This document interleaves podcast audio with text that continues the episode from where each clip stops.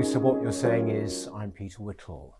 Now, do you feel bossed around? Uh, I'm sure you do if uh, the comments we get on the programmes are anything to go by over the past year. Um, if you do, then there is a great book that you must read. Uh, it's called Stop Bloody Bossing Me About. It's by Quentin Letts, uh, who is my guest today. Uh, he's also written 50 pe- People Who've Buggered Up Britain and patronising bas- bastards. So uh, this is, uh, if you like, the third in a series. Um, Quentin Letts, of course, is political sketch writer for the Times and indeed the theatre critic for the Sunday Times. Thanks very much for coming in, Quentin. Thank you. Um, we are recording this in the week during which some restrictions are coming off, apparently, of COVID. Uh, are you surprised at how we have sort of basically been quite happy to be bossed around during this period? Yes, completely amazed by how pathetic we've been, and we've caved in, we've collapsed. And I thought that the uh, Brits, I thought particularly the Irish and the Scots have been much more Yeah. resistant to being bossed around by London. But um, no, we've been terribly compliant and we've worn these ghastly masks and we've done what uh, Matt Hancock has told us. God, Hancock annoys me, and um, it's just that sort of, uh, sort of. He's like the young David Frost telling us what to do, and um, it's been a really salutary lesson. This because we perhaps understand a little bit more now how authoritarian regimes in the past Yeah. have got away with things. We've always been able to pride ourselves. Oh, we we would never stand for that, but actually we have we have stood for it. Yes.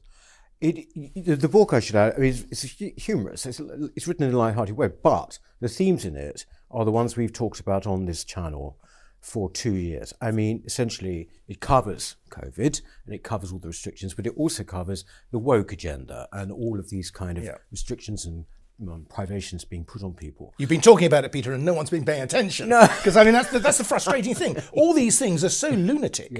Um, you and I would think, and yet they've been a- taking root. Yes.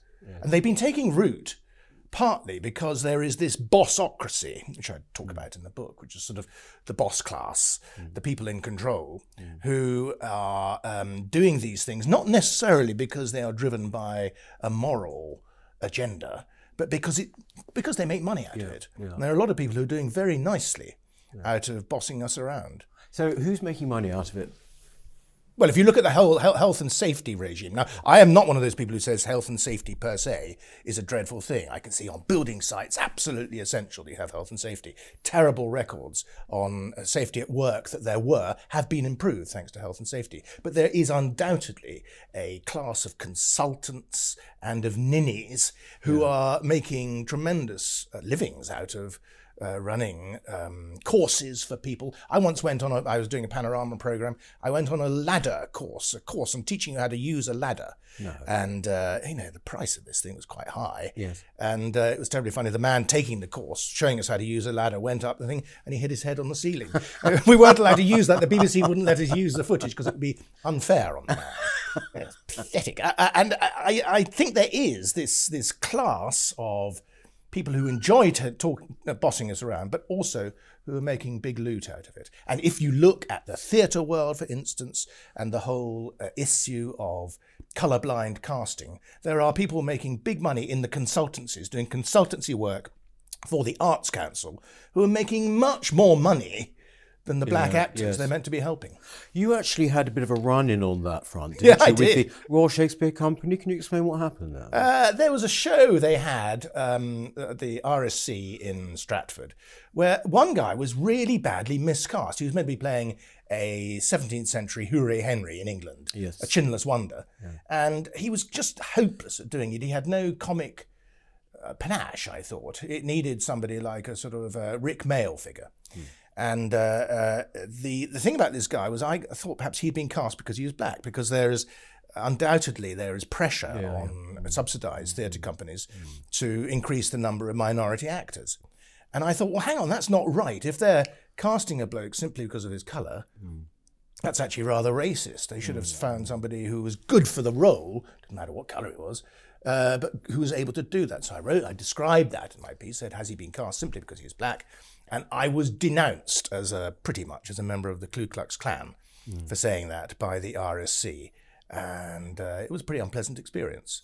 Oh, yeah. uh, and since then, the RSC has admitted that um, pretty much that they do. But do you think, do, with as I as I alleged, casting people on colour? Well, yes. I mean, but it's sort of one way, isn't it? On the whole, I mean, it's not. You wouldn't have a Showboat or Porgy and Bess sort of cast with white characters playing. Black yeah, you wouldn't. I wouldn't want to see that. Actually. No, no. no exactly. And I, I, mean, you know, undoubtedly, the, the you know, it's no bad thing to try to yeah. encourage young black actors. Yes. Great, great idea. But when you do it so clun- clunkily, yes, you are basically, I think, telling off your audience, and you're saying to your, to the audience, you you need to suck this up. You yes. you are racists. Yes. And I don't think they are. I think theatre audiences tremendously enlightened, liberal people, properly mm. liberal. Do you think, I mean, what's your view, for example, on this casting in this Anne Boleyn series of the black actress? Well, I'll wait and see it. Yeah. the, the um, you know, the, the, the, thing about artistic, about, about, casting generally is that it sometimes works and sometimes doesn't. Yeah, yeah.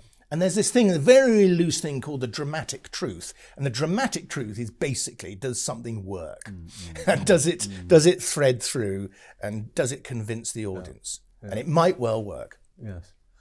Um, do you think this bossiness, because uh, when you say whether it's about casting in the theatre or whether it's about COVID and, and pandemic and, and all of that, um, you know, it's the same sort of thing. People are being told really in a way what to do and think. Do you think it's a class thing? Uh, do you see, is it, it seems to me, looking, going through your book, is middle class telling other people and that's there's been a strong tradition of that in Britain. Probably always been the way. That's probably yes. been the way since Norman days. Yeah. You can trace a lot of bossiness back to Norm to the arrival of the Normans in 1066, and you certainly then get the uh, the Domesday book, book 20 years later, which was the basically the uh, the introduction of um, taxation on a much yeah. wider scale and uh, taking note of people's um, uh, uh, ownings and then taxing them accordingly. Uh, there's probably always been an element of class uh, in bossiness, but it's not the old-fashioned sort of toffs versus the uh, the peasants. Yeah. No, no, the no. new class, the new ruling class, are very much, as you say, in the middle. They're the sort of mm. much, tend to be much more urban, tend to be university educated, and uh, enjoy wagging their fingers at people. They get a bit of a kick out of it, and um, but it's, I mean, it's so me- meaningless, a lot of it. Mm-hmm. If you go to Swindon railway station, Peter, I don't suppose you ever go to Swindon railway station. but if one. you do, you alight at Swindon to change trains to get on Nothing wrong with line. Swindon, by the way, Flavia. and as you as you descend the staircase, um, you get this automated voice saying, when on the staircase, please use the handrail. Yeah. Now, why do they need to tell you to use a damn yes, handrail. Yes, yes. Uh, it's totally unnecessary. Somebody spent money on that. I bet it cost a few thousand quid. Yeah, yeah. And it's just this sort of the tone of the voice, sort of pinched little voice telling you off. Yes. And it really, it pushed me over the edge. It makes me sound like a lunatic. But I just thought was, I got so cross about that, that tinny voice telling me what to do. Yes.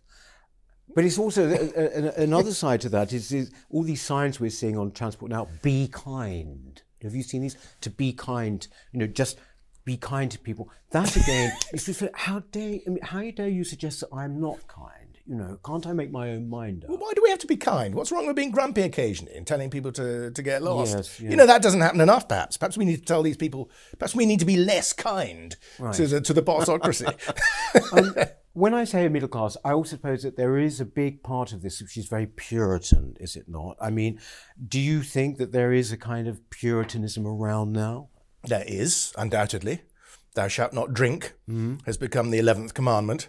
And um, there was a select committee one time at which the chief medical officer, Sally Davies, who was the predecessor of, um, uh, of, of Dr. Whitty, she was being asked about the drinking laws and about the units. Yeah. I bet you, I bet you drink too much, Whittle. Uh, oh, uh, anyway, uh, anyway, uh, she was asked about these these units, and it turned out they'd completely plucked them out of thin air. Yeah, there was no yeah, scientific or medical basis really for it. There was just a suspicion that people were enjoying themselves too yes, much, yes. and therefore they introduced these um, these units. And then Sally Davies, just sweeping it like that, decided that um, units had to be equalized for men and women. because previously women were allowed were told to drink even less than blokes, and she did that simply on the basis of sort of egalitarian purity. Um, and that's driving quite a lot of it too. This uh, sort of shriveling, uh, determined egalitarianism that dis- dislikes difference Yes. and dislikes character. And so uh, people are told really basically not to enjoy themselves, not to laugh too much, uh, not to take the mick, and um, to conform. Thou shalt conform. Speaking of bossiness, I mean, as a, a theatre critic, you, you've just had a bit of bossiness put your way, haven't you? In the sense that Equity is now saying, this is the Actors Union is saying, that basically when you criticise or review a show or a drama, whatever, uh, that somehow you've got to bear in mind your privilege, isn't that right? Or your That was one of the things I think I didn't actually read. I read an account of this because I'm. Uh, I, I just decided to ignore anything that Equity tells me. Um, but Equity were issuing uh, rules basically to theatre critics. I think they're telling us to be more kind, uh, not to be um, uh, negative, which is rubbish, of course. If you go to a terrible show, if you go to, I mean, to write a stinker is tremendously good fun, and also the readers love reading a really unkind theatre review.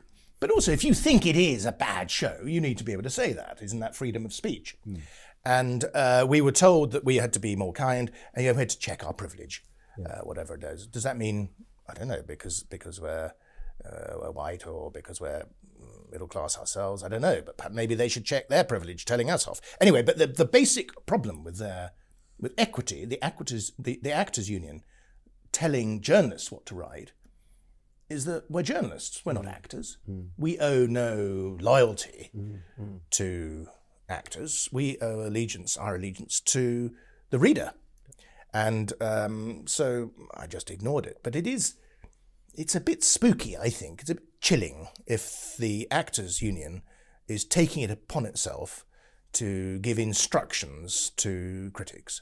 Well, i i it's appalling. I mean, in a way, you are in a stronger position. You are theatre critic of the Sunday Times. They, you know, you, you apart from your own, uh, you know, uh, your own thoughts about what you should do and how you should uh, approach it, you have a certain power. But I would have thought that other critics, they are going to be kind of scared into submission, are they? Well, not? nobody seems to. I mean, apart from I mean, Toby Young wrote a piece uh, about it, but none of the other critics seem to have complained about it. Now, it may be that they're deciding to ignore this quite rightly, and they may think quite rightly also that equity is a busted flush. Yeah. But it is a little bit worrying. But to me, it's completely canutish behaviour by equity because you can't suppress opinion.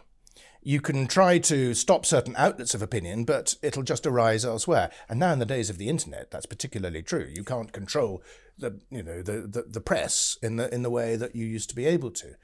So if um, if some critics suddenly pull their punches and become very milky, uh, then the readers will just go elsewhere. They will find another critic will pop up who is outspoken, who tells it as it is, and uh, the readers will flock there. And so it's completely pointless behaviour by them.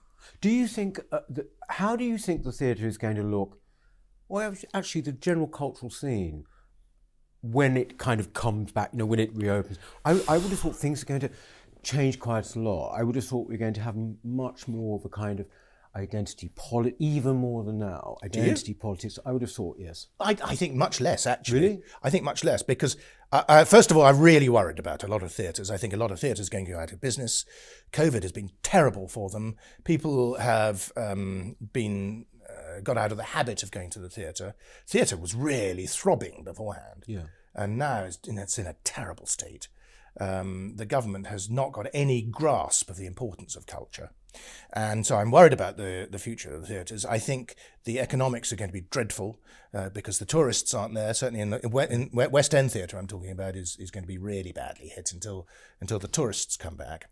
As a result of that, when economics become difficult, I think you'll see a flight by producers to much more mainstream, saleable stuff. I don't think people are going to get away with the the woke rubbish. Um, now, there's, there, you know, there will still be the subsidised theatre, of course, which will still do it. But as far as commercial theatre goes, I think they're going to have to do much more uh, poppy stuff. And this goes for all the great out of London theatres. I mean, it, it's not just, we're not just talking about the West End here. All these great theatres around the country, Theatre Royal Bath and it's in Newcastle and all these. Well, the Theatre Royal Bath is a good example. Their uh, programme for this year is, I'm not going to say that it's, it's less intellectual than it was, but it's a bit less PC than it has been in previous years. So I've, I'm, a you know, I, I think that might be the way that things go. But it's hard to say that one's optimistic about it because the theatre sector is really, really hurting. Yes, and the actors are out of work and the uh, tech people out of work. It's a miserable scene. In this book, Quentin, you actually a lot of the people that you wrote about, fifty people who buggered up Britain, they kind of make a return. Do in they? This book, yes, they do. Um, but you've also included in here. Um, You're calling it a reheat. no, no, no. I'm saying it's highly consistent. Is what I'm point, saying. Uh, but a lot of, this- but with some new people as well, like Ferguson. You know, you, I, he's one of the. Oh, uh, the bonking professor, uh, Professor Lockdown, Professor Pantsdown. Yeah, well, he's a classic example, isn't he? Where he was telling us, or you know, we all had to keep our social distance, and then you know he was hopping into bed with another bloke's wife. Um, uh, have nothing against that personally, but I think if you're if you're doing that at the same time as telling Yes. people to to keep a social distance, it's a bit tricky. But uh, another thing as well that I found very interesting because again, you know, it, you cover so much in this is you talk about the Chinese social credit system in it as being like it, it's almost like the most sinister form of bossiness, isn't it? Yes. Can you explain actually because people still might not know how this works, the system? trying to get my head around the Chinese social credit system, which at the moment is only in its nascent. Yes. Uh, uh, uh, it's a nascent thing, and it may not uh, develop quite the way that we fear. But at the moment in China, if you do certain things, if you prove yourself to be a good citizen, then you can get certain advantages. It's a bit like a sort of um, a corporate loyalty card, and uh, you will find that if somebody, uh, for instance, um, uh, i- i- i- does certain estimable things for the community, then they will get uh, go to the front of the queue when it comes to finding places for their children at school, that sort of thing. Now, um, you'd have thought that uh, I, as a, an anti-egalitarian, would be in favour of that, but it's just a little bit creepy the way that authorities are deciding that certain forms of behaviour are um, uh, uh, credit-worthy, and at the same time, if you show dissent, then you will find you go to the back of the queue for certain um, types of uh, uh, of of, uh, of, of um, public service. So therefore, I just hope that that doesn't come in here. But in a way, you Got know, a feeling, hasn't it? It's got this sort of feeling of potential. Well, it's to do what what this is, I suppose. It's it's basically the for, the state assuming a form of cancel power Mm. over people when it comes to issuing basically their rights and their, their public services. Mm. And uh, I just hope that it doesn't come here. But I think more of a problem here, you know, isn't to do with the state being a fount of disapproval. It's to do with private enterprise, with the corporate sector, has become completely hypnotized by cancel culture and by activists. And also in, in the corporate world, you get these codes of conduct. And I do a chapter on this in the book, which I think is a it's a really chilling thing, where codes of conduct have, have mushroomed in the last 10 years in the corporate sector and also in institutions. And if you're going to be a member of the, the sort of the, the, the, the professional body of engineers, for mm-hmm. instance, you have to sign up to all these, to a code of conduct, which stipulates you have to be positive and you have to uh, uh, respect your your colleagues and you have to think about pushing out a, a positive uh, idea of your profession and you have to respect equality. Now, these things are very much to do with personal opinion and personal politics, and yet these are institutions and um, companies forcing this on people. And if you don't sign up to it, then you po- you probably can't work. And that to me is a form of credit control Yes, in yeah. itself and is greatly to be resisted. And I'd like to see this sort of thing pulled out much more and teased out much more by our pol- politicians and parliamentarians. But it's a form of thought control, isn't It is. It's basically well, it's a it's a form not necessarily of thought control, but certainly of action control. Action control. And it's forcing people to sign up to things which they may well not believe in. Mm. Now, if you run a factory in Derbyshire, say, uh, an engineering factory, why should you sign up to respecting all your your colleagues, Yes. your rivals. Surely you should be competing with them. Yeah, yes. How do we arrive at this situation, do you think, then, Quentin? Not just because of the pandemic, because a lot of the stuff that you're talking about is really nothing to do with the pandemic, like what you've just talked about with companies. How would you say we've ended up? Because even 20 years ago, this wasn't the case. Well, I think egalitarianism it's, it's sort- of uh, the the um, the nostrum of egalitarianism is basically what's driving all this. But we've also be, become terribly lazy and complacent, haven't we? And we've lost the art of flair and difference. And people are terribly people are much more fashion conscious now than they used to be. In an intellectual sense, you mean? Or? Yes, and but also I, I, don't, I don't mean in terms of clothes. No, I, I mean in terms of attitudes. Yeah, yes, yeah. and uh, but maybe social media is driving a lot of that as well. Um, people used to be eccentricity is, is dying out, isn't it? Yes, The Brits used to be much more sparky and nutty, Yes, uh, and we've now become rather orthodox, yes. and I think that's a pity. It does feel very much, you know, that there is this kind You know, when I talk about eccentric, I don't mean people walking around with underpants. No, I know-. I know exactly I mean people having the, the ability to have the sort of self confidence to, to differ. Well, real free thinkers, if you like, as well. You know, people who just don't Yeah, being along. bloody minded. Yes, yes. Now, my old dad, my late dad, uh, he was a schoolmaster. He was tremendously eccentric, uh, and he instilled in his boys, his pupils, um, the idea that there was nothing wrong with you know being your own person. yeah. But that seems to have come away. You, nowadays, we're all being told we have to be part of the team. Hmm. And I cannot bear it. I cannot bear it when Boris Johnson, of all people, Hmm. tells us we have to be a member of a team and sort of, you know, doing our bit. Yes. I don't want of- to do yes, my bit. Yes, yes. Why should I do my bit for anyone else? It's hard enough paying your own bills, you know. Well, yes. Uh, actually, you mentioned the clapping s- f- thing in the book, the NHS. Uh, did you did you thing. clap? Um, uh, well, uh, the first time I sort of as a gesture. You weed whittle. No, I found it kind of hard to do because it sort of felt It it just felt a bit alien no, to it me. felt I communist, mean, didn't it? It felt communist. It felt North Korean. yes, yes. Um, we didn't do it because we uh, we can't hear our neighbours, thank goodness. But uh, uh, and they can't hear us. But um, I don't know. I mean, it began that that clapping idea was quite a nice idea in, originally. Yeah. But then it got warped, didn't it? It got taken up Yeah. as a a thing that you had to do, Hmm. and there were people being reported to the police by their neighbours uh, for not doing it. And also, then somebody formed a company, and there's now a company which is making money out of it. So, uh, and the public sniffed this out and they lost enthusiasm for it. And when they were told to clap by the unions, they told they decided they weren't going to do it. So actually, the even though I've been been saying we aren't eccentric enough and we, d- we don't think enough for ourselves anymore, Yeah. there is still the British public still have um, en masse they can show dissent. You know, when you mentioned about eccentricity there, or just being simply different, maybe slightly uh, out of kilter, whatever it is, uh, as a sketch writer, parliamentary sketch writer, I really thought you are you're quite bereft of figures, aren't you, or like straight, interesting people. Do you remember? I mean, I remember growing up in the seventies and eighties, people like Gerald Nabarro and, and Oh, of the Buggers Grips, yeah, yes, yeah, and yeah. on all these kind of very colourful figures who didn't really amount to anything in terms of politics, really, but they they populated Parliament. I mean, Oh, I don't know. I, am not quite so gloomy about things, actually. I think the Parliament at the moment has got quite a few highly sketchable people. I mean, Hancock himself is extremely irritating. And uh, sort of, um, uh, if somebody's irritating, then that makes them sketchable in a way. But Michael Gove is a, is a glorious piece of work.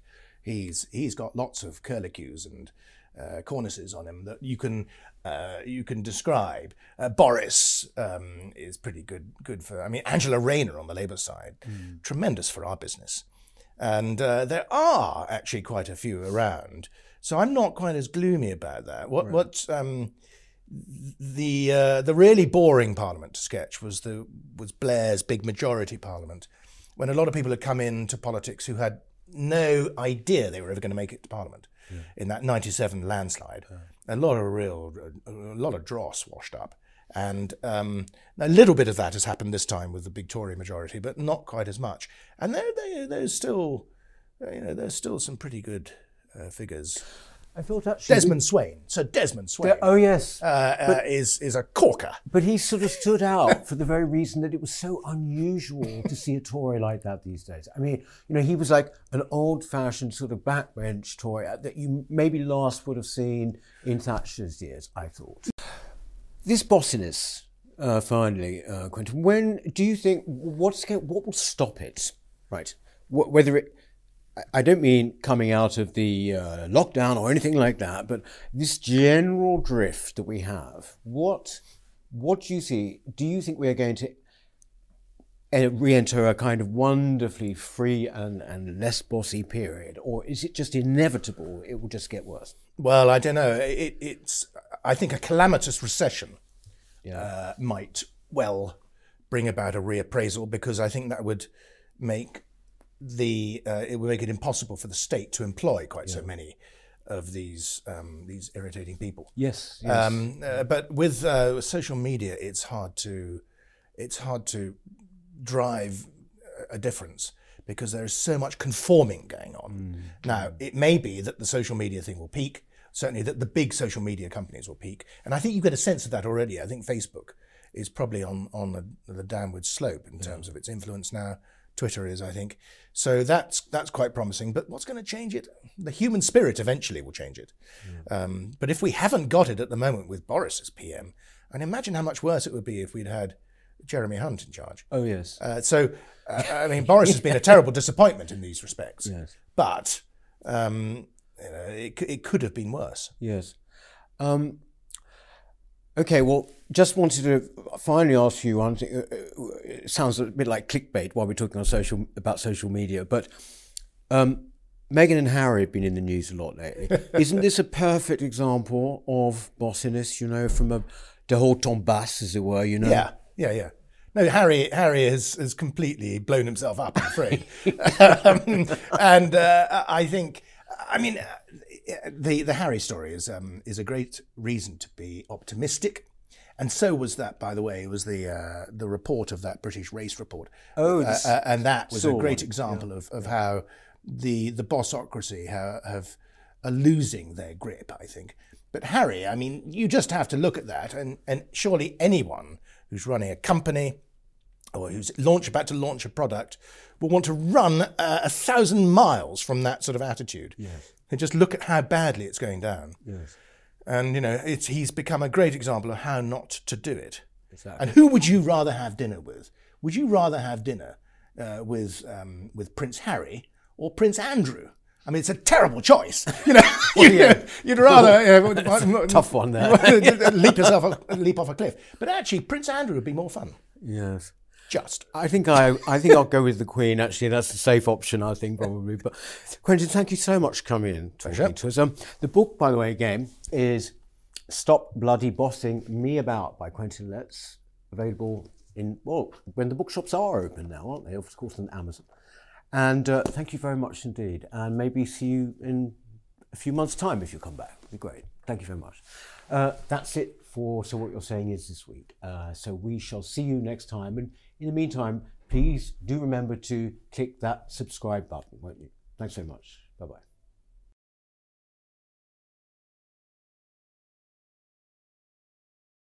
bye.